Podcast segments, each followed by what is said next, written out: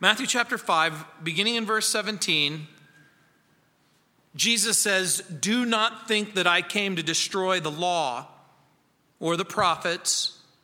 I did not come to destroy, but to fulfill. For assuredly I say to you, till heaven and earth pass away, one jot or one tittle will by no means pass from the law till all is fulfilled. Whoever therefore breaks one of the least of these commandments and teaches men so shall be called least in the kingdom of heaven. But whoever does and teaches them, he shall be called great in the kingdom of heaven. For I say to you, that unless your righteousness exceeds the righteousness of the scribes and Pharisees, you will by no means enter the kingdom of heaven. We've been looking at what people call the Sermon on the Mount. It began in chapter 5. Jesus began by looking at the people in the kingdom in verses 1 through 16. Jesus spoke about their character and influence. And now his attention turns to the principles in the kingdom. He will speak about these from verse 17 all the way to verse 48, and the sermon's theme has been righteousness. This is an important word. Remember, righteousness is that ability to be right before God. And so the, the, the theme, righteousness and happiness in verses 1 through, through 12 righteousness and discipleship, verses 13 through 16. And now Jesus is going to talk about righteousness and the scriptures in verses 17 through 20. Jesus, remember, reminds us that righteousness isn't just simply something that you do on the outside to be seen of God or seen by people, but righteousness is something that is on the inside. It takes place inside the heart. The poor in spirit recognize their dependence upon God in verse 3. Those who mourn Grieve over personal and relational sin in verse 4.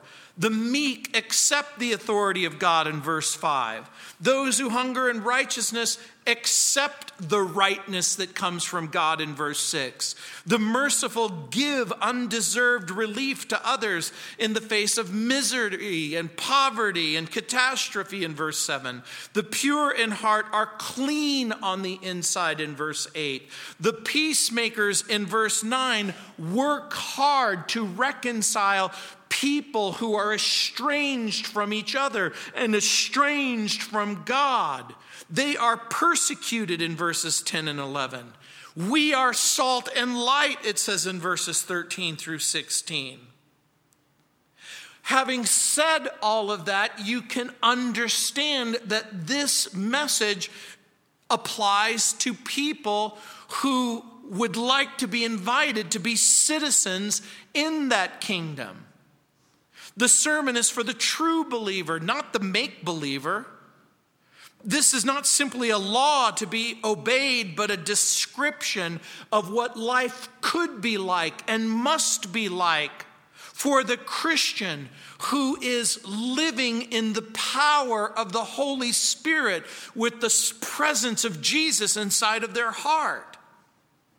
But remember who Jesus is speaking to. He's speaking to a bunch of Jewish people.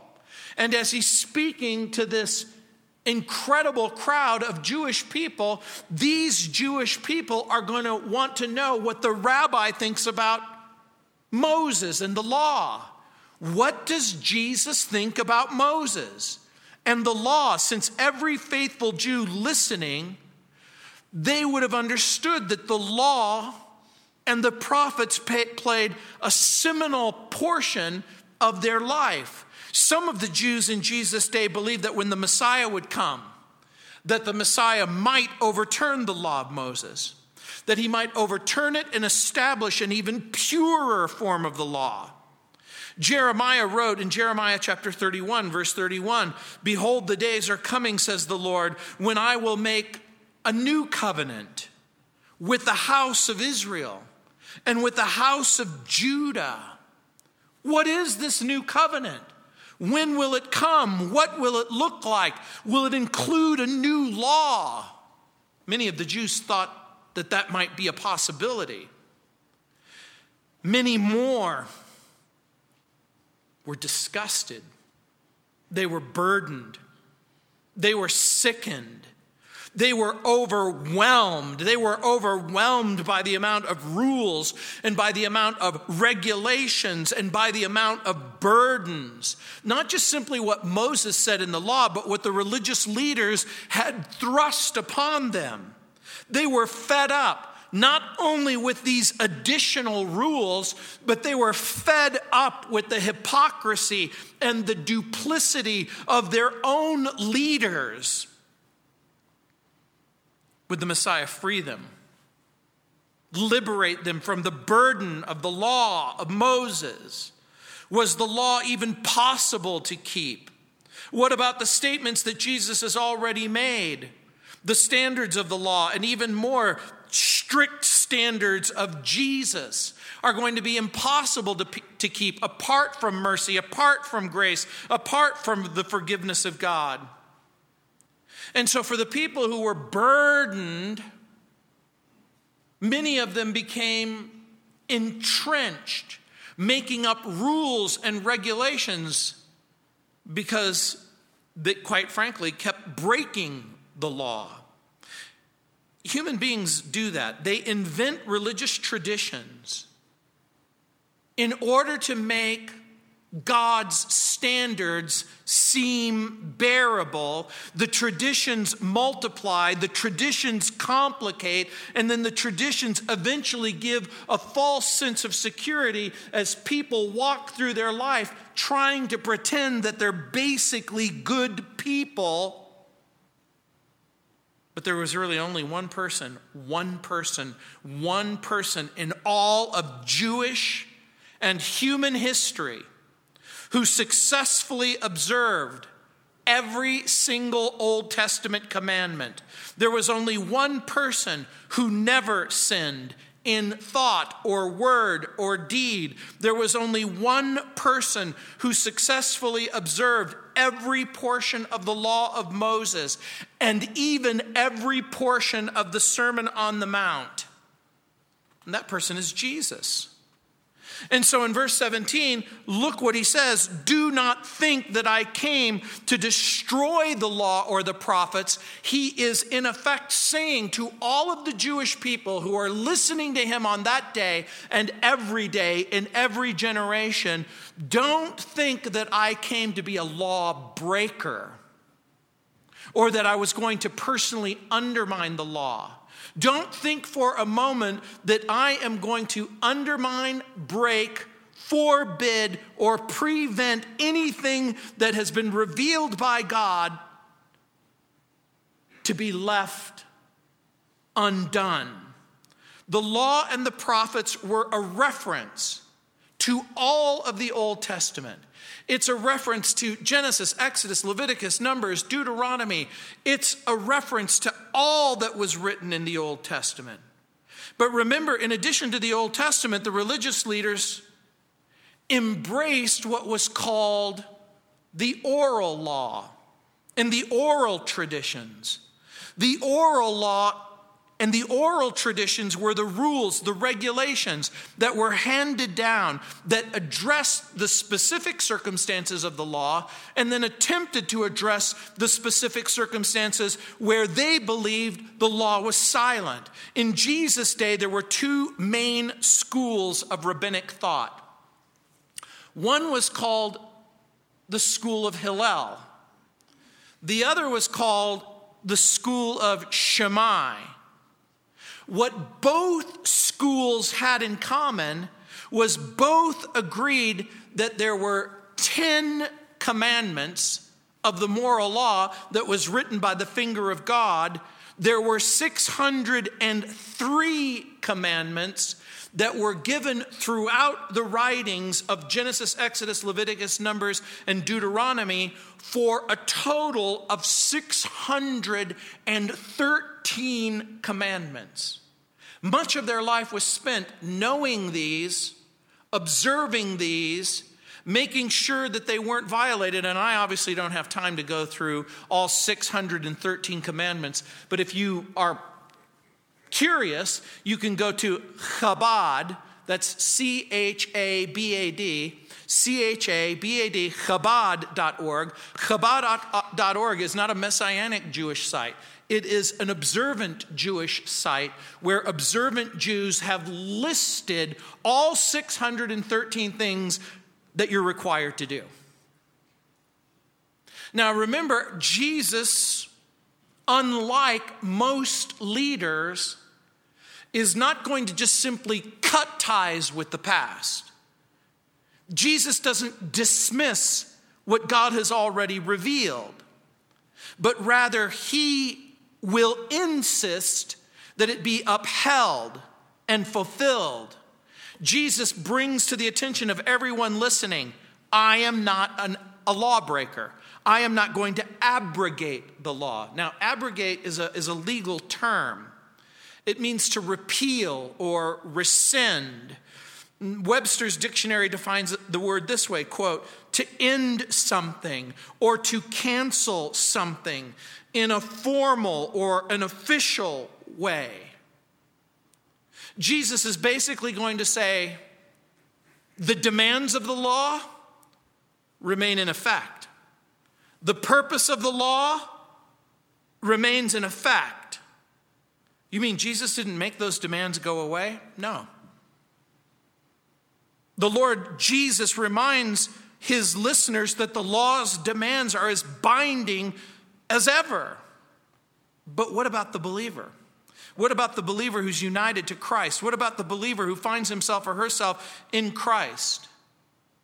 The whole rest of the New Testament, and particularly the writings of Paul, is going to suggest, and then not just suggest, but actually declare that the law is fulfilled in Christ. That the fulfillment of the law takes place at the crucifixion and then the resurrection of Jesus. But are there outstanding revelations that remain? And the answer is yes. In Jesus, we experience not only salvation from sin, but we're also free from condemnation. And Romans chapter 8, verse 1, it says, Therefore, there is now no condemnation. That means the judicial pronouncement of guilt for crimes committed by people who break the law. But that doesn't mean that you are now free to break the law. The Lord doesn't abolish the law. The Lord doesn't give permission to break the law. The Lord invites us to consider his own statement about fulfilling it. And when you come to the end of the verse, I did not come to destroy, but to fulfill. The word fulfill means to fill up or complete in the sense where a law comes to fruition or completion. Any law can be completed. In what sense? When you obey the law, you've completed it. Let me give you an example. Are taxpayers required by law to file a tax return? Are you required to do it every year?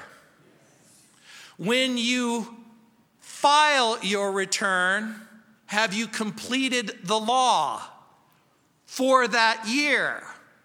Does the law renew every year? In that particular instance, it does. When we obey the law, we complete it, or when the law is reissued in a new form. And I'm going to suggest to you that that's the meaning here. When the law is reissued in a new form, it is complete.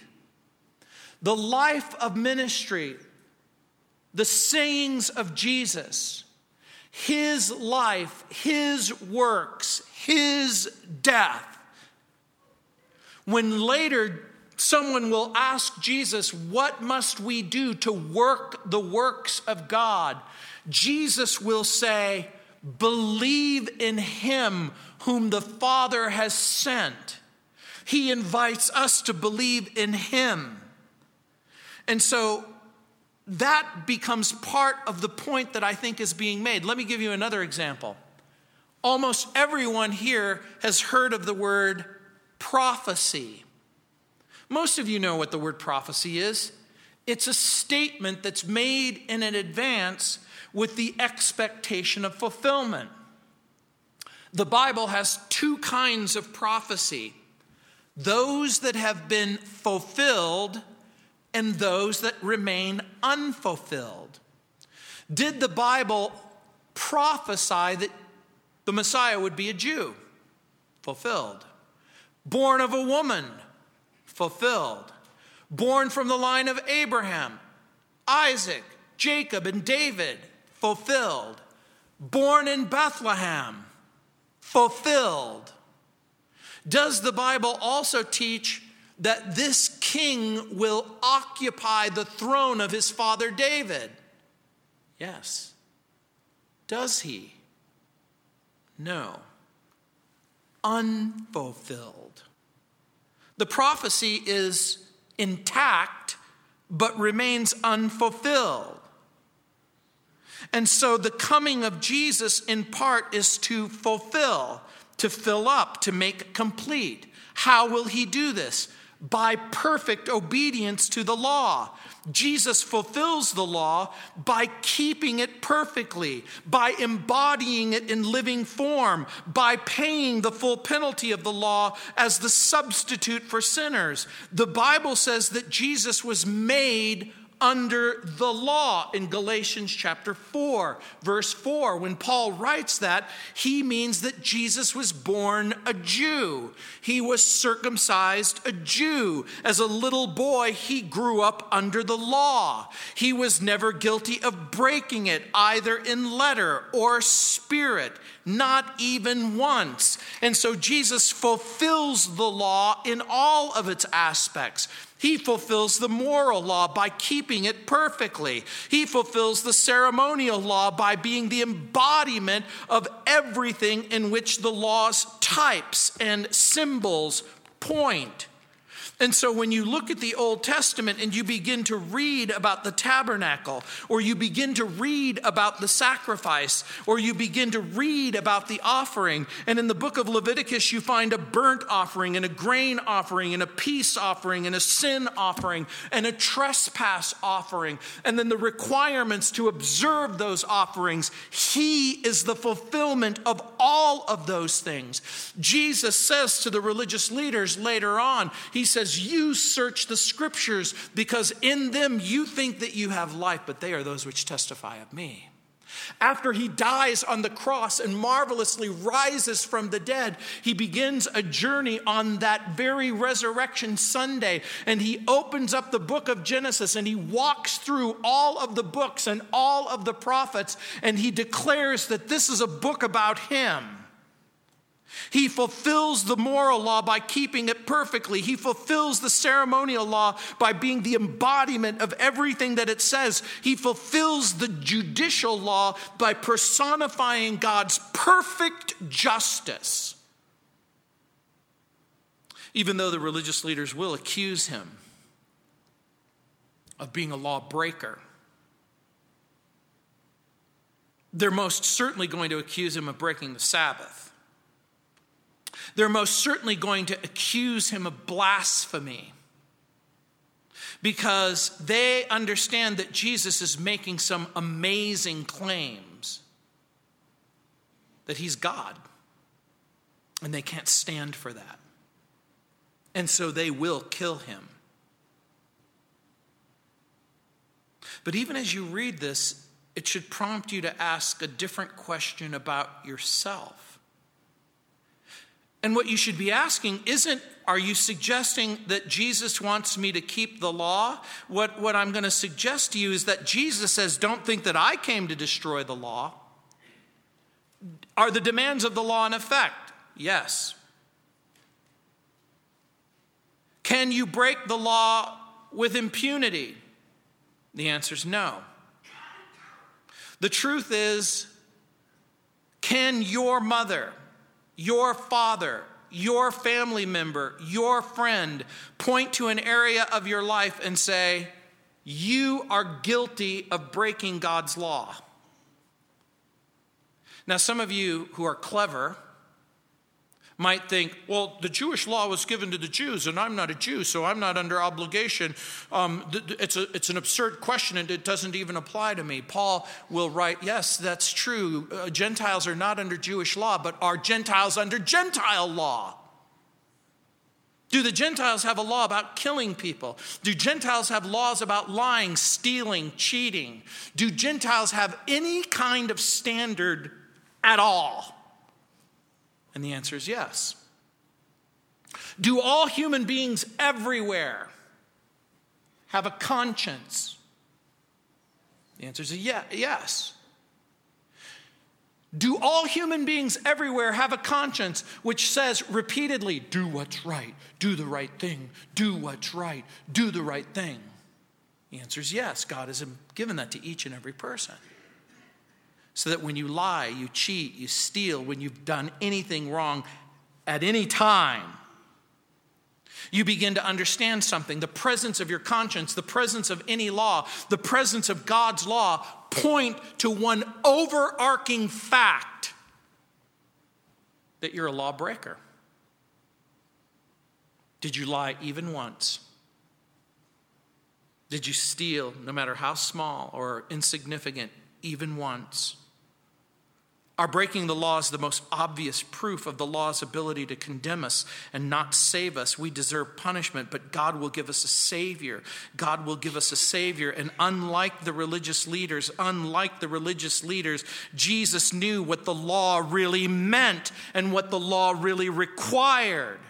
And because he knew what it meant and he knew what it required, he is going to expand what it really means and what it really requires. Paul will talk about this at great length in the book of Romans and in the book of Galatians. And he will point out that the law's purpose, in part, is to convince the sinner of sin and the need of Christ as the Redeemer of the righteousness. And so in verse 18, when he says, For assuredly I say to you, till heaven and earth pass away, one jot or one tittle will by no means pass from the law till all is fulfilled. The Lord Jesus is saying, assuredly, which means what I'm about to say is true.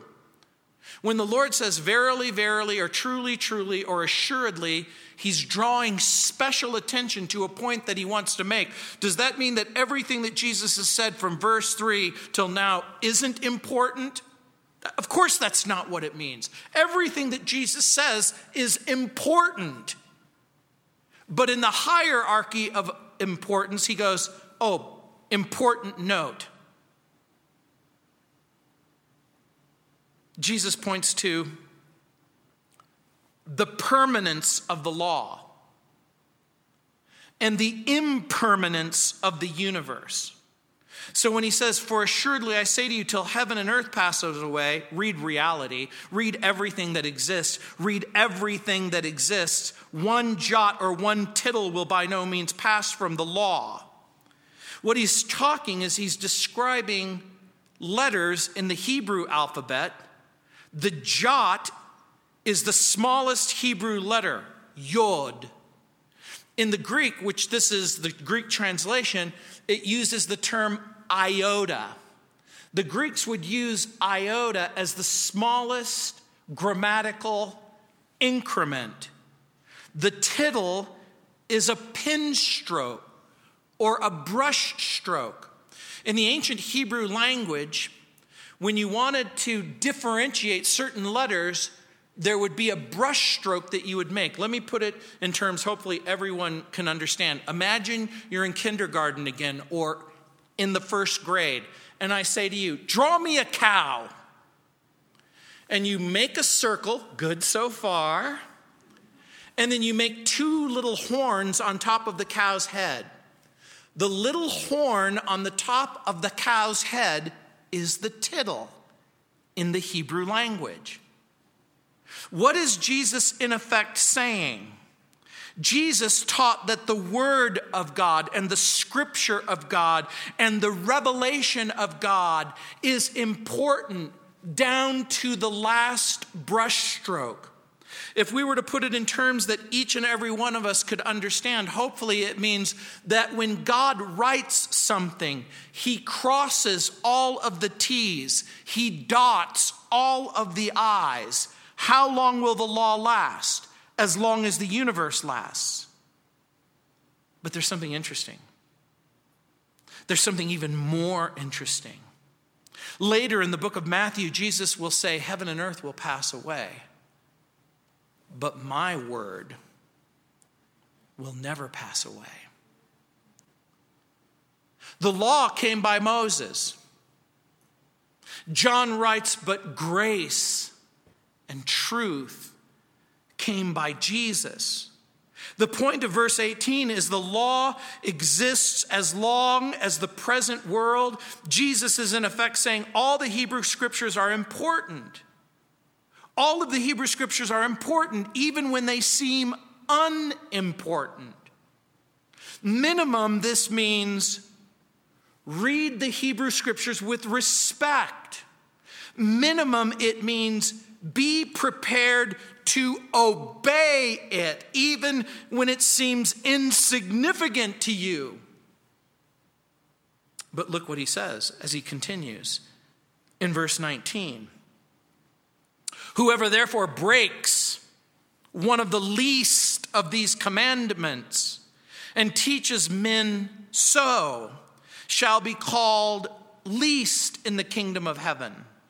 But whoever does and teaches them, he shall be called great in the kingdom of heaven. Pause. Has Jesus left you with the impression that he's going to break any of the commandments? He won't either. He says, If you thought that I came to break the law, you're wrong.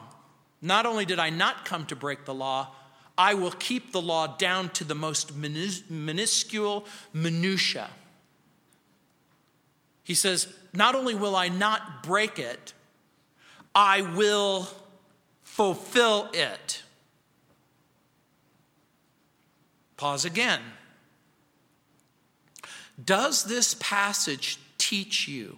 instruct you, give you permission to break the law. No, it doesn't. We uphold God's law, we esteem God's law. Here's part of the point. In Christ, we receive salvation. In Christ, we're free from condemnation. In Christ, we're given the power to obey what we used to be powerless to obey. In verse 18, Jesus recognizes the authority of the scripture. In verse 19, he recognizes our responsibility to obey the scripture. In the original command, in the original language, the command is this Jesus says, I'm going to try and give you a literal translation. So, whoever loosens up, the idea being restrict or relax, even one of the least of the commands, and, by, and so by his behavior teaches others to do the same, will be called least in the kingdom of heaven. So, what are the least of the commands? What's the least that he's talking about? What is he making reference to? What is he suggesting? Unimportant passages in the Old Testament, he's already made it clear that there is no such thing. He's already made it clear that every single word and every single sentence and every single chapter should be read with profound respect. I am going to point something out to you.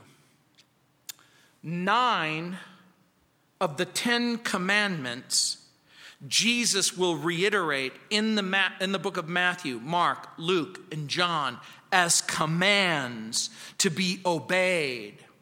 There's only one that will not be mentioned as a command to be obeyed. And the one that is not mentioned is the Sabbath commandment.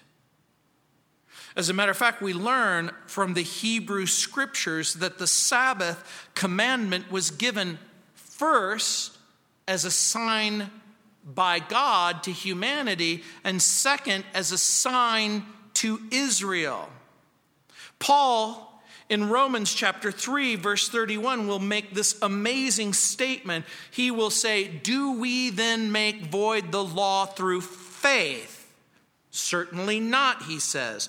On the contrary, we establish the law, unquote. In what way? In what way does Paul establish the law? We might put it in, in, in a more different way of, of saying, Paul is basically saying, we place the law on a more sure foundation. We place it in its proper setting, its firm footing. We do not regard it as a means to salvation. Paul will write, we don't see it as a means to sanctification or glorification. Paul is going to write that the presence of the law and obedience to it becomes the manifestation of a heart that's right with God because Jesus is living inside of you. And so now we pause and we get to the heart of the message. And that is to answer the question What is the believer's relationship to the law of Moses? And the answer is we have no relationship whatsoever to the law of Moses. And for the person who's saying, well, then what relationship do we have? We have a relationship to the law of Christ. We have a relationship to the law of Christ as it's given by Christ and commanded by Christ and reiterated by Christ. The believer isn't a law breaker. The believer submits to Jesus and everything that Jesus wants. The law was given to Israel. The law was not given to Gentiles. The law of Moses was not given to the church. In Deuteronomy 4 7, it says, For what great nation is there that God is so near to it, as the Lord our God is to us? For whatever reason we may call upon him. And what great nation is there that has such statutes and righteous judgments as are in this law, which I set before you this day? Only take heed to yourself and be diligent to keep yourself, lest you forget the things your eyes have seen, lest they depart from your heart all the days of your life, and teach them to your children, teach them to your grandchildren. The very point of the passage is that Israel had a unique relationship and specific calling in relationship to the rest of the nations in the world. In Malachi chapter 4, verse 4, we read, Remember the law of Moses, my servant, which I commanded him in Horeb for all Israel, with the statutes and the judgments when it says in Malachi 4 4, for all Israel, it didn't mean all the earth and everyone in the earth and all the nations of the earth. So, what was the purpose of the law? Well, again, in order to answer that, and I need to answer it quickly because I'm running out of time, so I'm only going to give you an abbreviated answer to that question. But the first thing of the purpose of the law, the first and most important purpose of the law was to reveal the holiness of God, to reveal the righteous standard that God demanded in order to have a proper relationship with Him. The purpose of the law was to reveal God's righteous standard of how you were to conduct yourself before Him and how you were to conduct yourself before each other. The purpose of the law was never, no, never. I hope you are starting to get it. Never. To be a means of salvation. Remember, God redeemed Israel before the giving of the law. God was in Egypt, bringing the plagues, liberating the people, and he released them. It's after he released them and redeemed them. And it becomes a type and a picture of salvation from the world and from sin. If true salvation is to take place, it is always by grace, it is always by faith, it is always by sacrifice. It's never, no, never by keeping the law. Arnold Fruchtenbaum, who was, grew up as a Jewish person and became a believer, points out, quote, the content of faith has changed from age to age. Exactly what one has to believe to be saved differed from age to age, depending on progressive revelation, that which God revealed over time. But the means of salvation never changes. And the Mosaic law was never, no, never, no, never intended to give the Jew a way of salvation. It was given to people already redeemed from Egypt, not in order to redeem them, unquote. So, the purpose of the law, to reveal the holiness of God. The purpose of the law, number two, to provide the means or the rule of conduct for Old Testament saints. In Romans chapter 3, verse 20, and in Romans chapter 3, verse 28, Paul explains, Therefore, by the deeds of the law, no flesh will be justified in his sight, for by the law is the knowledge of sin unquote. In verse 28, therefore we conclude that a man is justified by faith apart from the deeds of the law. The law was never a means of salvation. The law becomes a measure whereby you know the difference between right and wrong and good and evil and the knowledge of sin. So, if the purpose of the law is to reveal the holiness of God, if the purpose of the law is to provide a rule for conduct, if the purpose of the law, number three,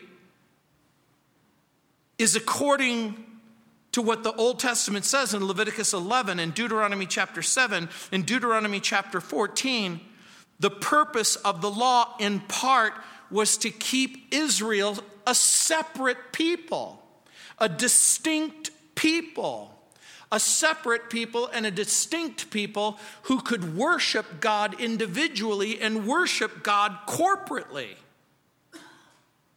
But it was also, number four, to reveal sin, as I've repeatedly said, for the, by the law is the knowledge of sin. And Paul is adamant, he is, he is consistent, he is even dogmatic. Paul repeatedly says, the law isn't the, the, solution to the problem of sin. The law isn't the solution to the problem of sin. Keeping the law is not the solution to the problem of sin. So, what is the solution? His repeated testimony, faith and confidence and trust in Jesus. Jesus is the solution to the problem of sin. Loving Jesus, trusting Jesus, embracing Jesus, walking with Jesus is the solution to the problem of sin.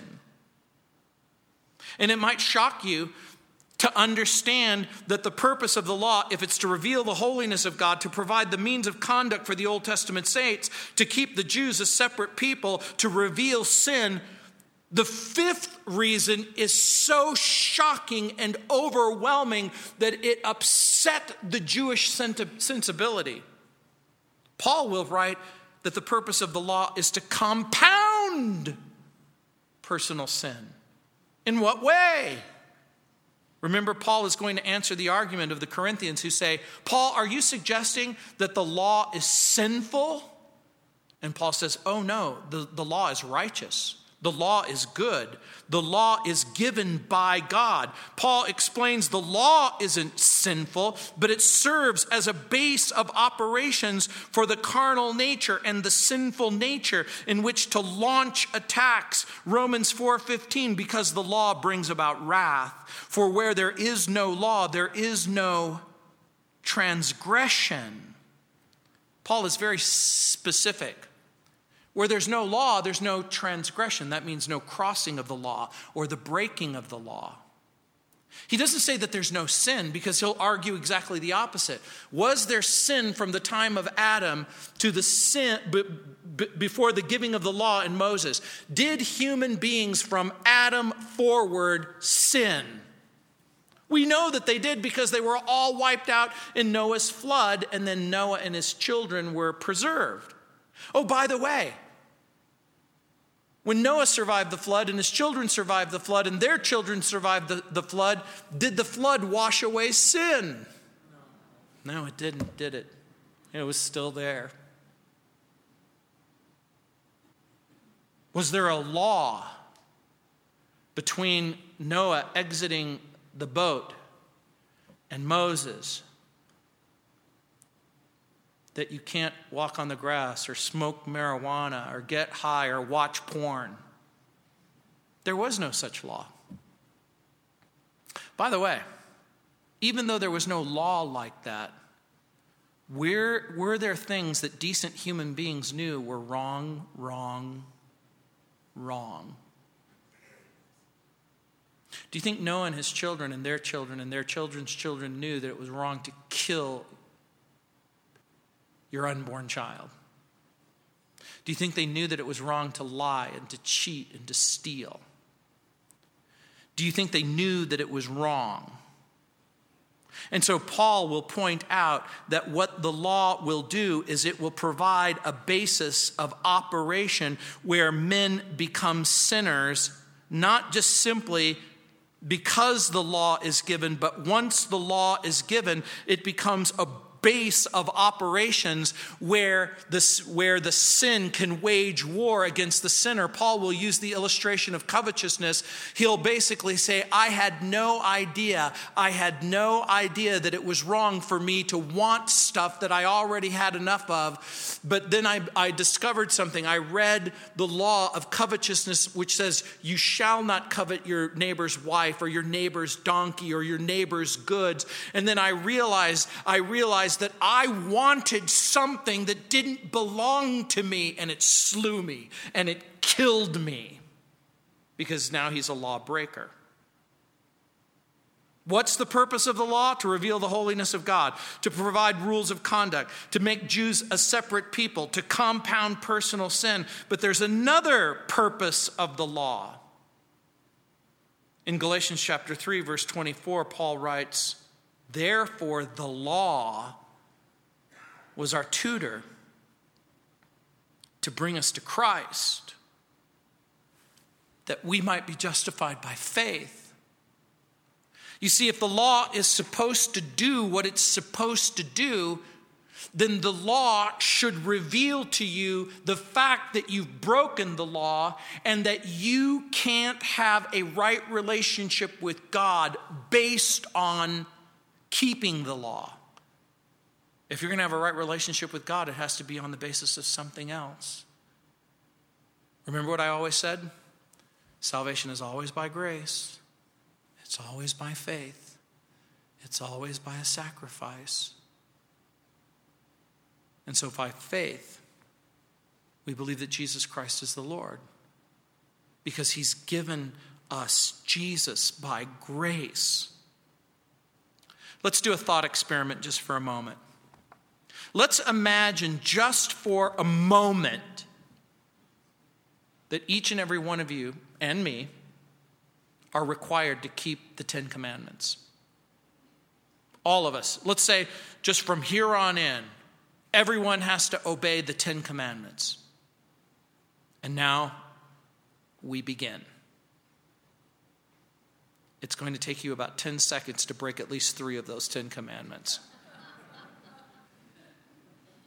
And the Bible says that if you're guilty of breaking one of the commandments, you're guilty of breaking all of the commandments.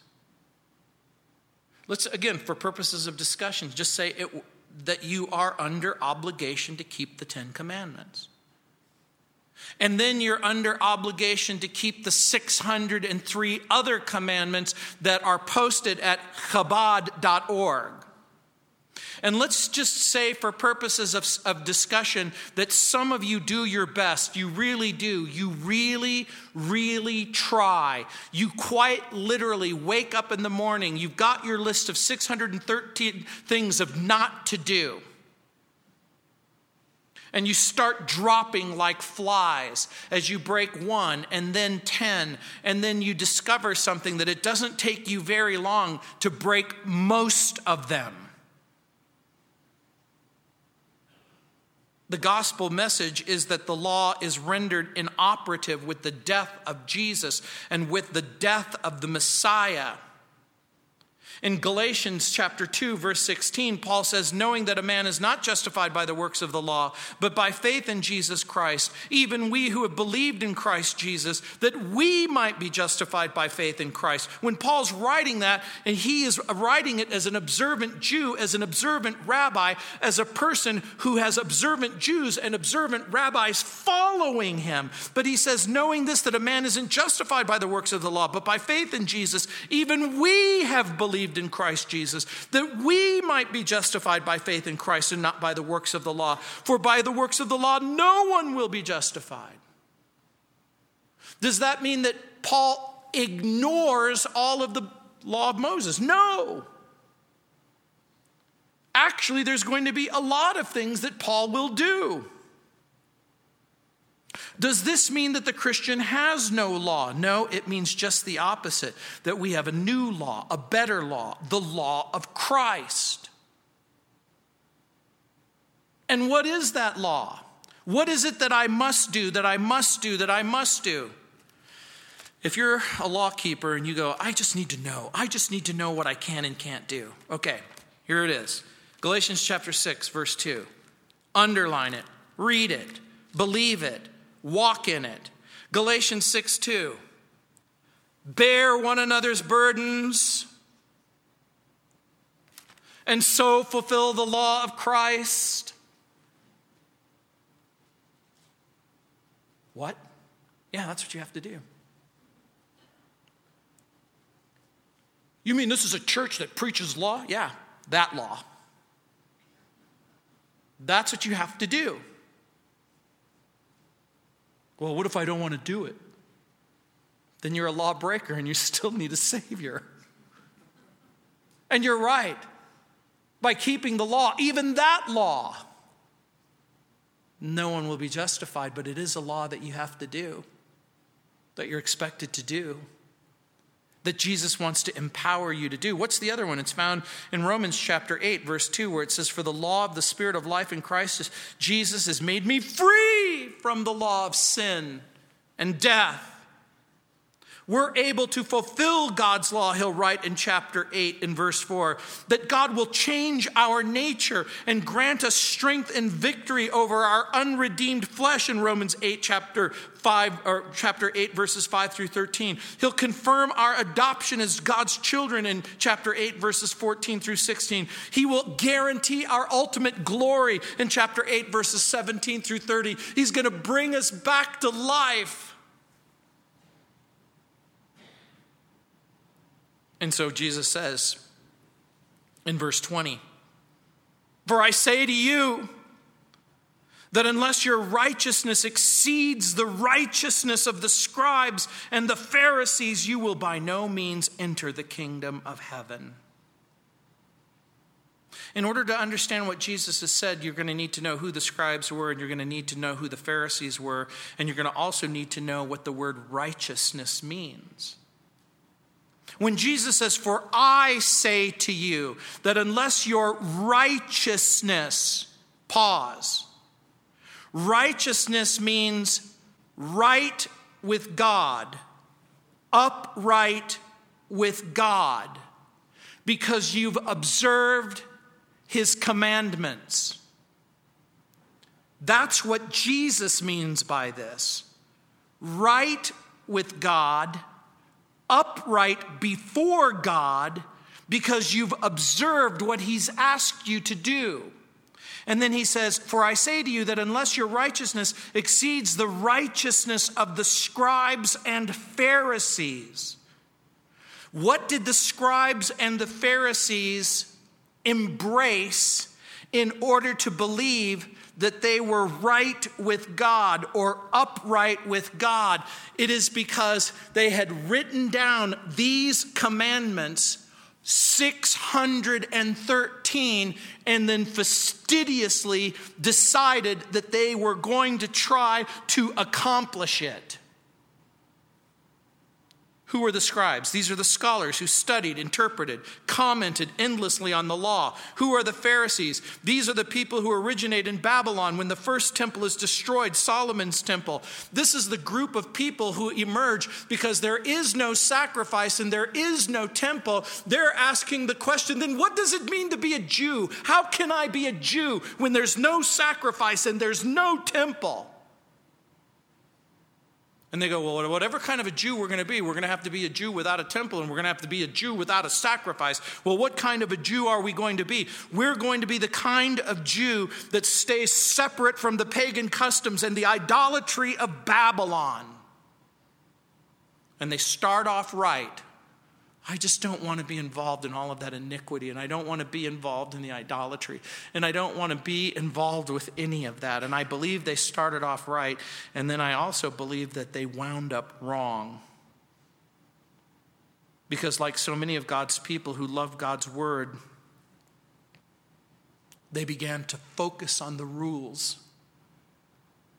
and the regulations and they completely abandon relationship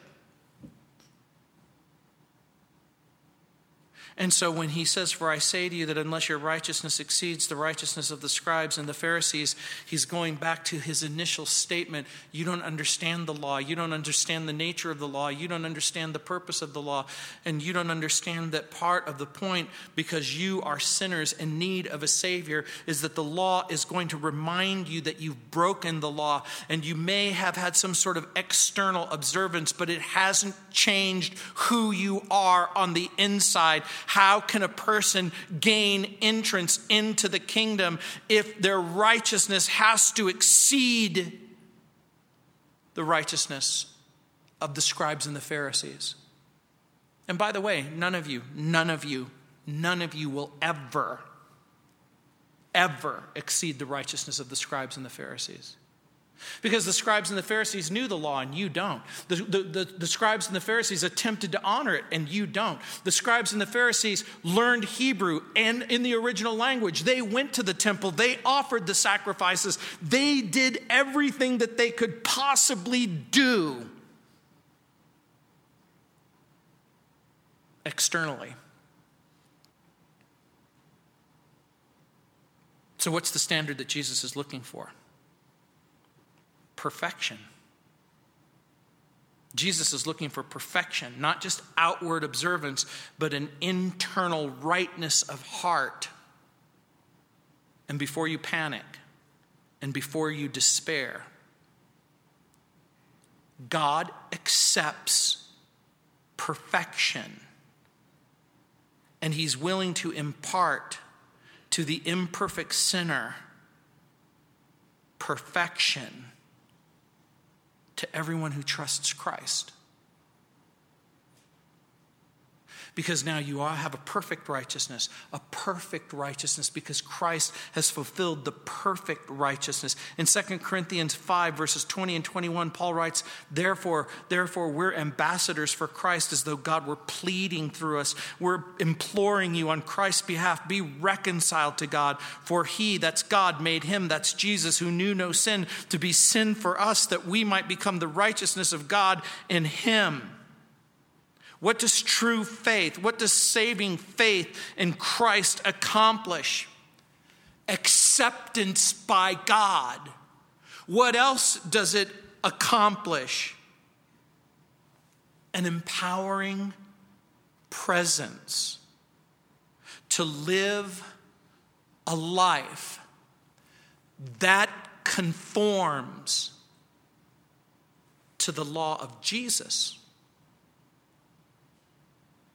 Believer, here's what you're free to do you're free to do everything that Jesus says you're free to do it. Well, what am I restricted from doing? Everything that Jesus says no.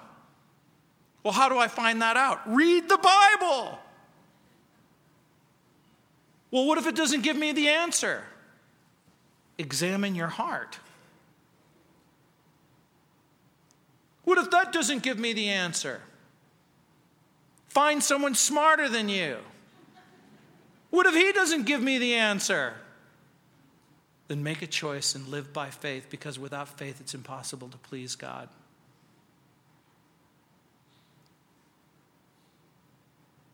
Arnold Fruchtenbaum gave a, an illustration. He talked about moving from one state to another state. And it's an excellent illustration because it reveals the fact that there are certain laws in the state of California that apply in the state of New York. When Arnold Fruchtenbaum moved from California to New York, he had a California driver's license. Was his California driver's license good in New York? No. For a little while. That's right, for a little while. But according to the state of New York, you have to get a New York driver's license. Are all the driving laws in California the same as in New York? No. When you're in New York, do the people in New York expect you to obey the laws of New York? That's exactly right. Are there some of the laws in Moses that are exactly the same in the New Testament for the New Testament believer? In the law of Moses, could you kill people without a cause? No. Could you lie, cheat, and steal? Could you take your neighbor's wife? Are there certain things that Christians are expected to do? Yes. Are all the laws the same? No. They're not all the same. Imagine the Prince of Saudi Arabia comes to the United States of America. When he's in the United States of America, is he expect to observe and respect the laws of the United States of America? Yes. Are there things he can do in Saudi Arabia that he can't do here?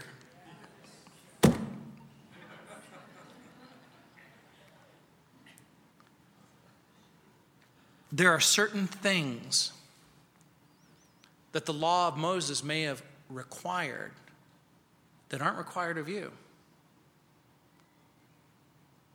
But everything that Jesus requires is required.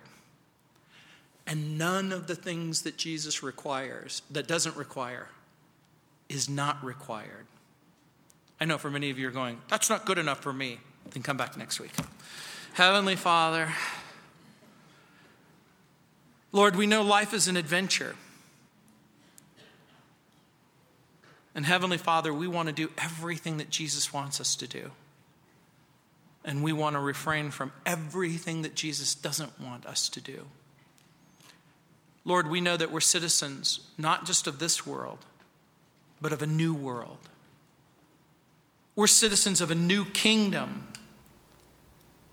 you give us a new heart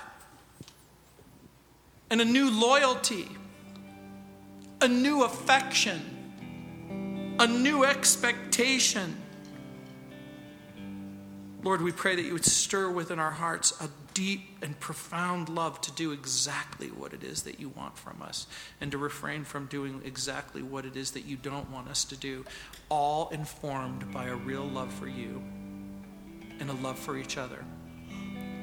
Lord, give us the strength to do what you've clearly asked us to do and that we can't weasel out of to bear each other's burdens and so fulfill the law of Christ. In Jesus' name. Amen. Let's stand.